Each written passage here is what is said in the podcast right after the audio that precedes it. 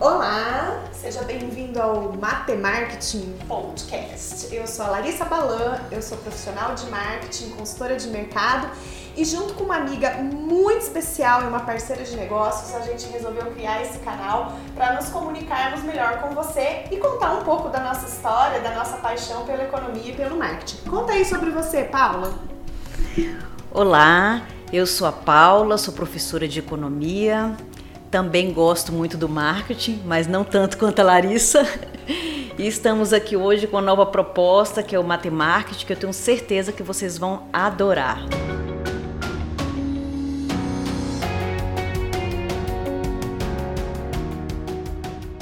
Apresentações feitas, né? Vamos con- lá. Vamos contar para esse pessoal na nossa estreia o motivo, né? Por que, que a gente começou a fazer essa, essa história do Matemarketing. É uma coisa que é muito importante contar para vocês, primeiro de tudo, é que assim, eu sou do marketing e acabei me apaixonando pela economia. E eu sou gêmea da Paula. Porque a gente é loira, professora e ela gosta também do marketing. Isso é muito importante da gente contar, concorda? Sim, com certeza. É preciso ter essa sintonia, né, Larissa? Senão não tem como. Diz, gêmeas à parte. Gêmeas à parte. Né? É, e aí foi quando, em muitas conversas que a gente já teve trocando ideias sobre o marketing, a gente pensou, né? Por que não juntar aí a economia com o marketing, né? Verdade. Tem tudo a ver. Tem tudo a ver. E sabe uma coisa que é legal antes da gente contar pra eles assim oficialmente o que que é o matemarketing? Tem muita gente que fala assim: "Eu não gosto de matemática, então eu vou fazer marketing". Marketing. né? Então essa também é, é um momento aí da história do marketing muito importante pra gente contar pra quem tá assistindo pelo YouTube ou pra quem tá ouvindo o podcast. Pra desmistificar isso, né? desmistificar e descomplicar, que é a nossa proposta, né? Com esse curso, a gente está fazendo um workshop de gestão presencial, agora a gente veio para outros canais, mas a ideia é justamente essa, descomplicar isso, né? Sim. E provar que a matemática é importante sim, mesmo nas áreas criativas, não é? Com certeza, Lara. E, e saber assim que o marketing ele, tem- ele se ampara em métricas, ele se ampara em banco de dados, não há como tomar decisões do marketing só na intuição e achar que de alguma forma isso vai ter o resultado concreto que se espera, né? Então é preciso se amparar nesses, nesse, ter esse norte da matemática, né? É isso aí. Então, assim, ó, acho que é super importante a gente começar contando um pouco sobre a evolução do marketing da economia. Eu faço a minha parte, você faz a sua aí, né, Pra contar dos, dos pensadores, o Keynes e seus compatriotas e amigos, né? E a gente vai contar um pouco depois, né, na sequência. Então acompanha, gente. É pouco tempo aí de podcast, mas escuta tudo porque vai ser interessante. Mas olhar para essa visão mesmo de evolução.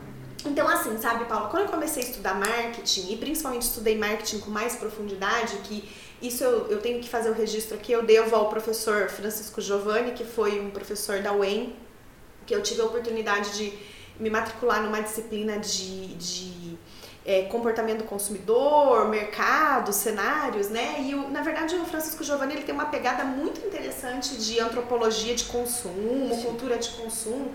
Então eu tive a oportunidade de estudar escolas de marketing, que até então eu sabia pelos livros, mas nunca tinha aprofundado. E olhando para essas escolas de marketing, né, isso produziu um conhecimento para mim muito interessante, porque a gente acha que o marketing ele é muito jovem e muito americanizado, né, que ele chegou no mercado aí, por exemplo, entre a década de 80 e 90. Sim. Né? E talvez pra gente aqui no Brasil realmente essa foi a sensação, porque a gente sempre copiou o modelo americano, né? E vamos combinar que as nossas fronteiras aí, né, foram realmente abertas para transações comerciais com o Collor. Bem ou mal, ruim ou não, né? Foi ele que permitiu Na década de 90, né? isso, toda essa abertura, né, comercial. Mas aí o que que acontecia? Então a gente achava que marketing era vendas até então, né? Ah, o que que você faz? Ah, eu trabalho com marketing e vendas. Não, na verdade, o marketing é uma ciência muito anterior a isso. Que na verdade ele podia até não ter o nome que ele tem hoje, mas ele tem fundamento lá na economia, porque o olhar era todo baseado na troca de mercadorias, né? Desde o escambo, né, lá de trás, e depois a evolução mesmo de pensamento. Surgimento do comércio, né? Pois Coisa é. Lá lá atrás, mercado de Trajano, até são coisas legais para o pessoal pesquisar e quem, quem quer se aprofundar um pouco mais no tema. E a gente via que era assim, realmente, é, valor monetário e mercadoria. Era isso que pautava o marketing. Então era uma visão puramente econômica, né? Sim. Era uma coisa assim, realmente métrica, indicador financeiro, né? O que eu tenho, quanto vale, qual é a lei da oferta, qual é a lei da demanda e quanto alguém está disposto a pagar, né? Em função do que? Da escassez, em função da necessidade, mas era pautado em valor da mercadoria. Pronto. Uhum. Né? E aí isso foi evoluindo com o passar dos anos, principalmente na medida que o comércio vai se desenvolvendo. Não é? Você também acho que passou por essas etapas aí de estudo, né? Isso. É, é, e essa a relação do comércio com o consumidor, né? Isso também mudou muito, né? Antes o consumidor era extremamente passivo, ele só recebia a mercadoria, né? Ele não opinava. Então, por isso que o marketing também foi mudando, né? Muito. E só para, assim, é, tudo hoje é muita curiosidade, né? A gente até marca aqui o que vai falar, mas fala mais do que devia falar, enfim, mas tudo é conhecimento. Mas você vê, por exemplo, quando a gente pega a implantação das galerias francesas, né, que eles fechavam as ruas e passaram, até pela questão da, da evolução do próprio material de construção, pensa uhum. o que, que foi o vidro no processo do comércio. Quando eles criaram as chapas de vidro e as estruturas metálicas, foi possível, por exemplo, eles fecharem ruas, que é uma, muito parecido com o que a gente tem hoje do conceito de shopping center. Sim. Então eles fecharam as galerias, né, as ruas francesas e viraram galerias. Então as pessoas podiam andar com chuva, com sol, com tempo mais frio, independente disso, o comércio acontecia. E sabe o que, que o vidro, a chapa de vidro, proporcionou? A inserção das vitrines que aí tirou essa passividade também Sim. do comércio. Então as pessoas podiam mostrar o que tinha dentro da loja sem que a pessoa precisasse entrar. E acontecer aquele namoro, aquele encanto. E de lá para cá a gente só viu evolução, né, a respeito é. disso na, na comercialização, no formato de comercialização. Mas eu penso assim que para os dias de hoje é, essa, esses, esses, encantamentos, eles são, não é mais diferenciais, eles são necessários. Sim. Não com é? Certeza.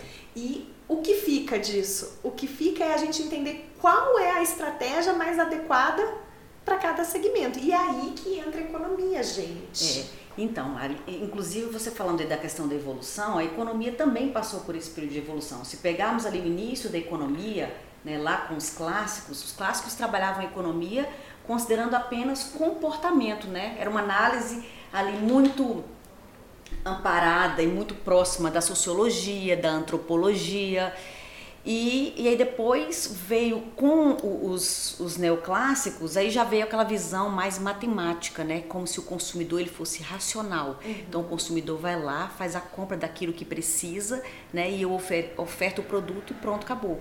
E agora, né? Quando eu digo agora, é da década de 80 para cá, porque uhum. ciência ela demora um pouco para acontecer, porque são Perfeito. comportamentos, né? Uhum.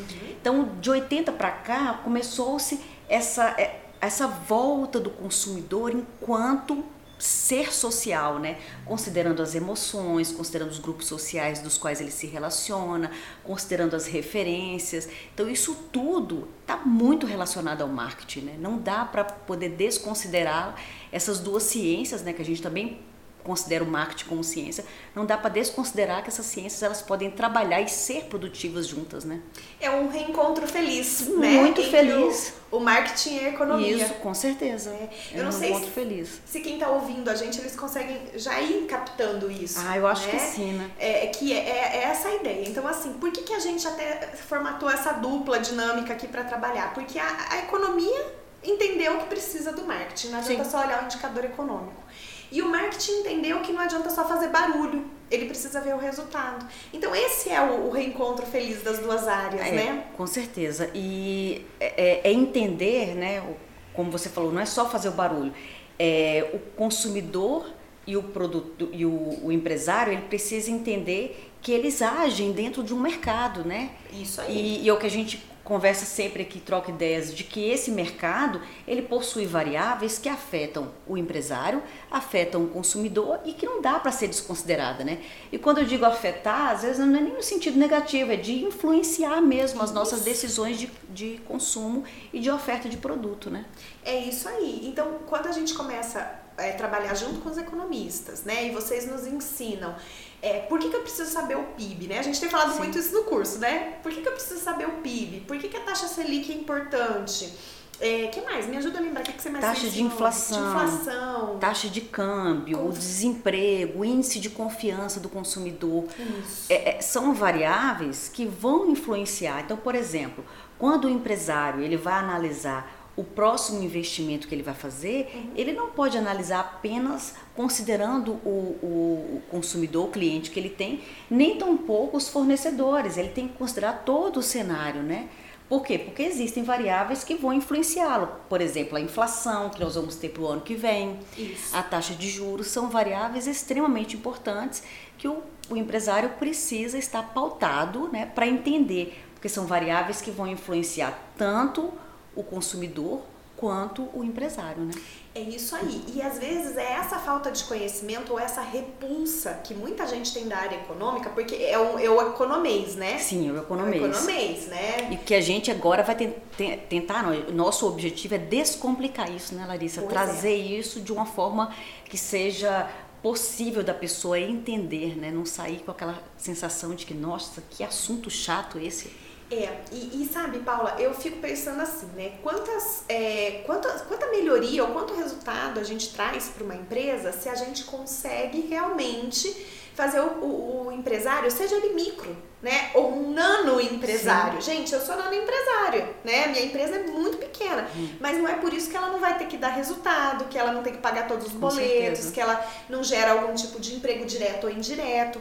Então, mesmo o empresário mais pequenininho, ou aquele empreendedor, que agora a gente tem aí é, oportunidades absurdas no, no, nessa economia digital, né, que está acontecendo. As startups. As startups, as instashops, enfim, não é porque ele é pequeno que ele não tem que entender de economia e é. de cenário. E é importante, Larissa, é, inclusive, principalmente, para que esse pequeno empresário, esse não empresário, ele responsabilize também o governo pela, por certas decisões. Muitas vezes se veicula na, na, na, na, nos jornais, nas pesquisas, de que a maioria das empresas morre em menos de seis meses. Uhum. E aí imputa no empresário uma responsabilidade que muitas vezes não é dele. Será que o governo também tem feito a parte dele? Ele tem estruturado o mercado de forma que o empresário consiga evoluir de uma forma mais sustentável? Pois é, né? Hoje de manhã eu ainda comentava isso com os alunos, né? A gente estava falando assim que em termos de tributo, né? Uhum. Gente, não se preocupa, o papo não vai enveredar para isso, mas é importante a gente falar, né? É, como essa economia digital, ela é fantástica, fabulosa, né? Do jeito que ela tá acontecendo, esse, essa era pós-digital que a gente está vivendo, mas como ela é dúbia, né? Porque, por exemplo, uma pessoa que monta uma loja física, ela tem ela sofre mais fiscalização, Sim. ela tem mais, é, é, vamos dizer assim, também fiscalização de impostos, né? Tanto o, o municipal, o alvará de funcionamento, quanto as notas fiscais que ela emite. Uhum. Ela tem que ter uma contabilidade. E de repente alguém vai lá, monta uma InstaShop, comercializa N produtos pelo digital. Sim. E aí ele vai lá no correio, né? Ele despacha mercadoria, vamos supor esse colar aqui que eu tô na mão, né? Quem tá no podcast não vai escutar só o barulhinho, ó, né, de contas. Então eu chego no correio e falo assim, olha, eu gostaria de mandar essa encomenda. Eles vão me perguntar, mas o que que é? Ah, é um presente para minha amiga Paula. Sim.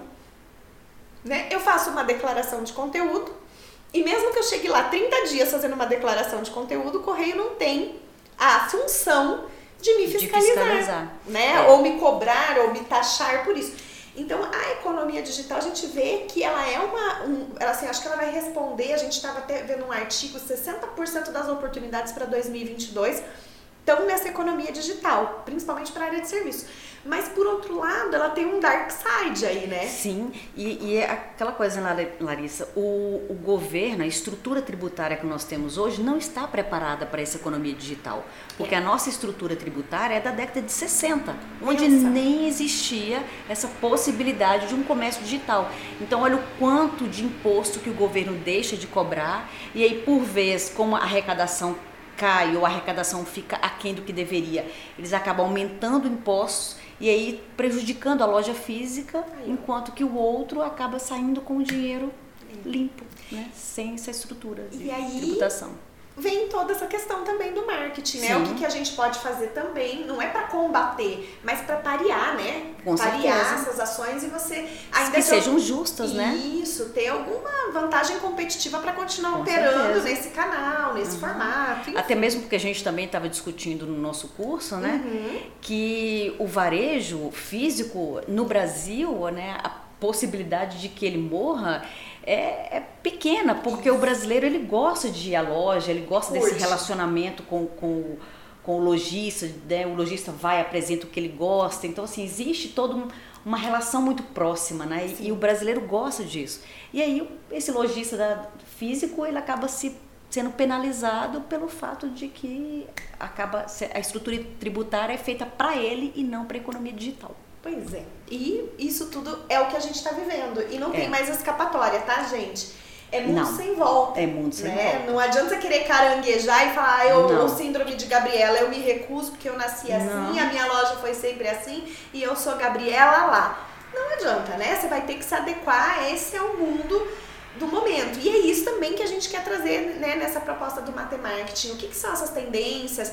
O que, que é uma moda ou o que, que é um modismo, que é muito Sim. rápido, né? E se a gente conseguir, então, avaliar indicadores econômicos com toda essa questão de tendências, né, ou de moda, modismo que estão aí no, no, cenário, a gente passa a ter estratégias que são elaboradas com um grau maior, né, de Sim, certeza. De certeza, mais isso, assertivas, né? Perfeito. E isso vai garantir de alguma maneira mais sucesso, né? Sim. Eu acho que, que a gente concorda nesse ponto e eu acho que vale a pena ressaltar aqui. Eu sempre falo assim, nenhuma estratégia nasce com 100% de eficácia. Não né? Quando ela nasce, ela nasce com 50-50. E aí a gente estuda, a gente corre atrás da informação, a gente corre atrás do indicador para subir esse percentual, né? Para chegar lá, por exemplo, 80, 90, tem situações que até 95% Sim. de chance né, de dar errado, mas de dar certo, desculpa, de dar certo, mas sempre a gente vai ter que lidar Sim. com um índice, né, com um percentual aí de necessidade de um plano B. E isso, e a questão da flexibilidade, né? Inclusive das metas, das, das, das inúmeras possibilidades que o mercado mostra. Porque, assim, existem variáveis que elas não que são, não são do nosso controle, né? As variáveis econômicas não são do nosso controle, o comportamento do consumidor não são do nosso controle. Então, quando a gente elabora uma estratégia olhando para essas variáveis né, e entendendo o comportamento do, do, do, cliente, eu consigo ter uma chance bem maior, né? E aí é que vem aquela questão que muitos empresários, como são mais conservadores, pensam que não é possível se empreender, não é possível ter sucesso na, na, em momentos de crise. Na verdade, não é isso, né, Larissa? Não. Em momentos de crise é possível sim ter sucesso. É, é, a mostra disso é que muitas empresas se prosperaram, prosperaram agora. agora na pandemia, né? uhum, né? Uhum. E não viram essa crise da maneira como foi pintada na, na, na, na, mídia. na mídia. Mas por quê? Porque se utilizaram de estratégias mais sólidas, né? Perfeito. Não foram apenas intuitivas, né? É, e agora, né, a gente vai ter que ir para essa, pra essa linha de trabalho no mercado, deixar o intuitivo um pouco de Sim. lado, né? Porque isso funcionou em algum momento da história, isso funcionou. Vamos pensar que de repente assim os nossos avós, os nossos bisavós, quando eles tinham lá a vendinho, o mercadinho, a loja de tecido, eles não tinham essa formação. Sim, e o né? acesso à informação que nós temos hoje, né? Pois é, imagina. Então vamos colocar isso a nosso favor, né? Isso, então eles realmente, eles acho que fizeram muita coisa, tem muito mérito da gente falar que eles tinham o tal do trejeito, Sim. do traquejo, da a malícia, é, a malícia né? do negócio, né? A gente, na verdade, a gente cria tudo isso hoje com informação, Sim. né? Então, mesmo os jovens também que estão empreendendo aí, estão escutando a gente, isso não vale só para o macaco velho. Não, né? e tem muito jovem empreendedor, né? Isso aí, o Brasil é um país, né, de empreendedorismo, tá? É uma pena que assim, a gente ainda empreende mais por necessidade do Sim. que por oportunidade, mas somos um país extremamente empreendedor. Então temos que usar isso a nosso É, favor. o brasileiro é muito criativo, né? Muito, né? É uma coisa fantástica, é um ser a ser estudado, né?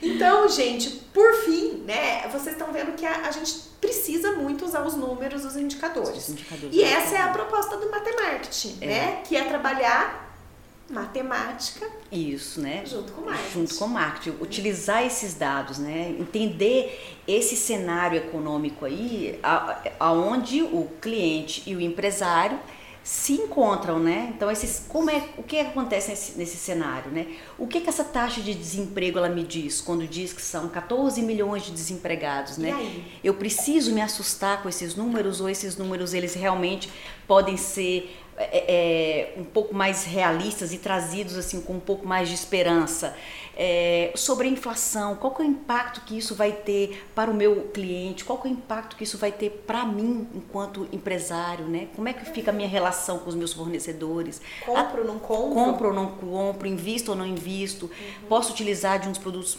substitutos. Então existem muitas possibilidades que o matemática traz pra gente, né? A Isso. taxa de juros alta. E quando a gente pega todos esses dados, gente, é aí que a gente vai criar as estratégias, Sim. né? A comunicação com o mercado mais assertivo. Por exemplo, se a gente sabe que a inflação está alta, mas tem uma classe que está sofrendo menos com essa, é, com essa inflação, Sim. com essa taxa, o que, que a gente vai fazer? A gente vai direcionar nossa comunicação para ela, nossos produtos para ela. Poxa, Larissa, mas eu tô num mercado super popular e a gente sabe que as classes mais baixas são as São que mais, que mais sofrem. sofrem. Ótimo, vamos ajustar sua compra. Vamos Sim. comprar itens é, com marcas alternativas, itens mais baratos. Sim. Vamos fracionar, que às vezes tem coisas que você só compra em X É. quantidade, às vezes o fracionamento pode ser uma grande estratégia. Enfim, estão vendo que a gente precisa dessa informação para criar estratégia. Não é eu acho, ah, eu vi Não. alguém fazendo.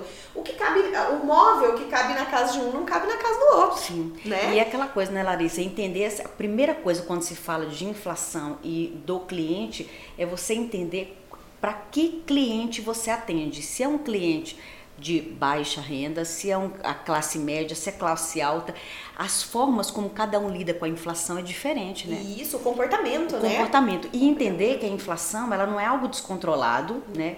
A tendência é que para o ano que vem com a taxa de juros ela seja controlada. Então assim, enquanto esse meio tempo tá aí difícil com a inflação alta, é utilizar essas alternativas que você falou, né? São substituições de produto, fracionar, tentar alternativas para que você continue mantendo o poder de compra do teu do teu cliente, né? Isso, e, e cada caso é um caso. Em algum caso a gente está falando de fracionar, a gente está falando de mudar o produto. Em outros casos, às vezes é você mudar a embalagem. Sim. Embalagem às vezes é 50% da venda.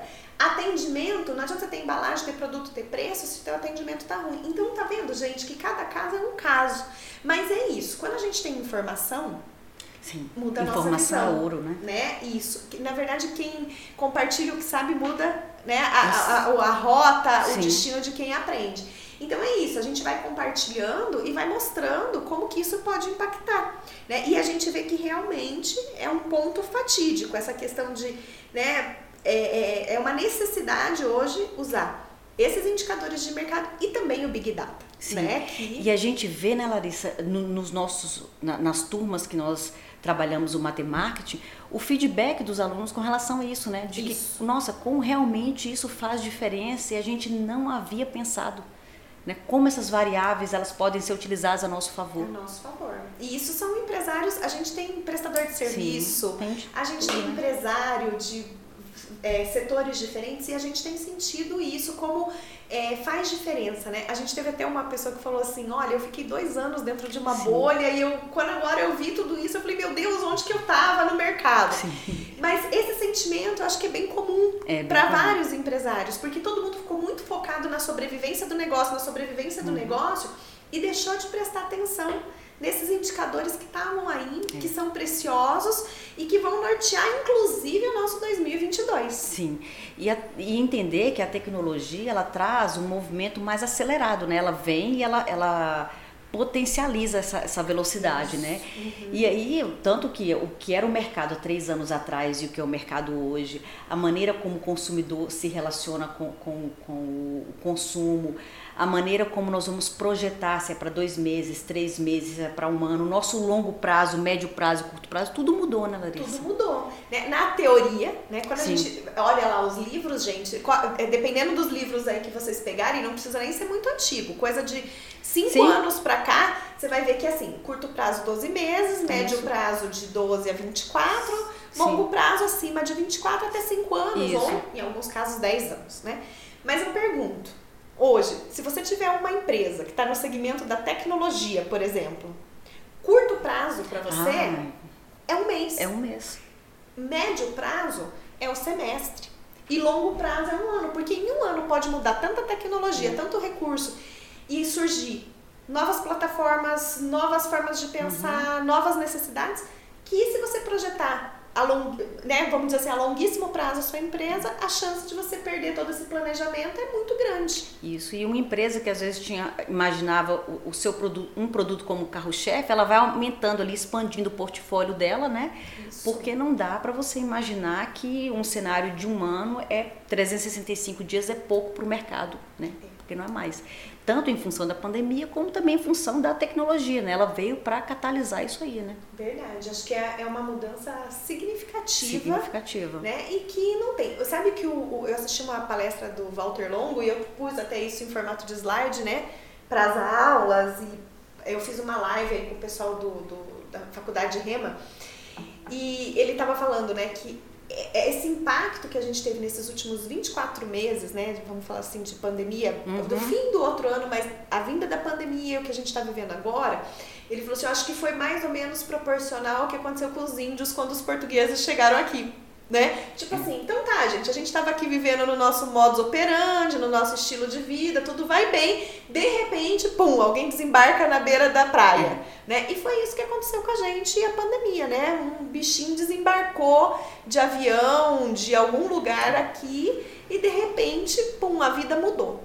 Mas, né, Paula? É, é Não parou, mudou, né? Isso aí. Eu ia falar agora exatamente essa questão.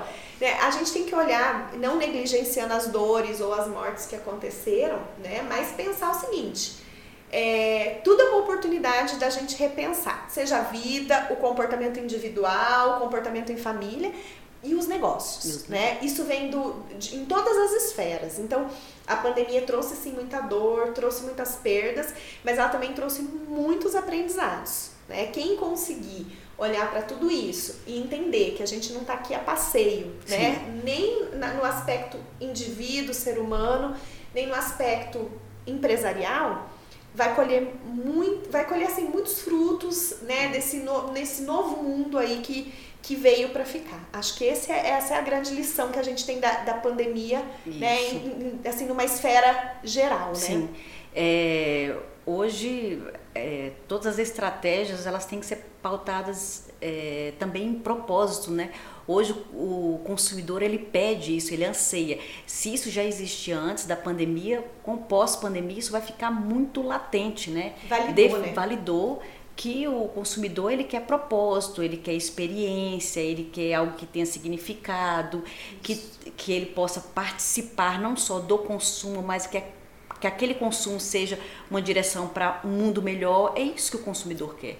É isso. E, e, não adianta só gerar conteúdo, né? Não. Ah, eu vou postar lá que eu apoio a causa tal. Vou Sim. pôr no outubro rosa minhas redes sociais com a cor rosinha. Não. É o que, que você faz de verdade para isso. Se você não faz, tudo bem, acha, né? A, a, frase que eu já usei aqui, né? Você não precisa salvar todas as baleias do mundo. Você só tem que trocar a água do peixe beta que tá aqui na sua frente. Com certeza. Mas pega um foco e realmente seja verdadeiro na entrega, coerente, no né? propósito, né? isso, coerente e pronto. Agora não, não, queira pegar carona, que do mesmo jeito que você pega carona também te atropelam, né? É, porque hoje com as redes sociais e com o mundo digital, se você não tem uma estratégia que ela é coerente, né? Com o seu discurso, vira um castelo de cartas, né, Lari? Parece que vem um, um pequeno sopro toda a sua empresa vai embora. Né? Se você não tem essa preocupação, é, é, se o seu discurso não anda de mãos dadas com as suas ações, uma hora o consumidor descobre isso.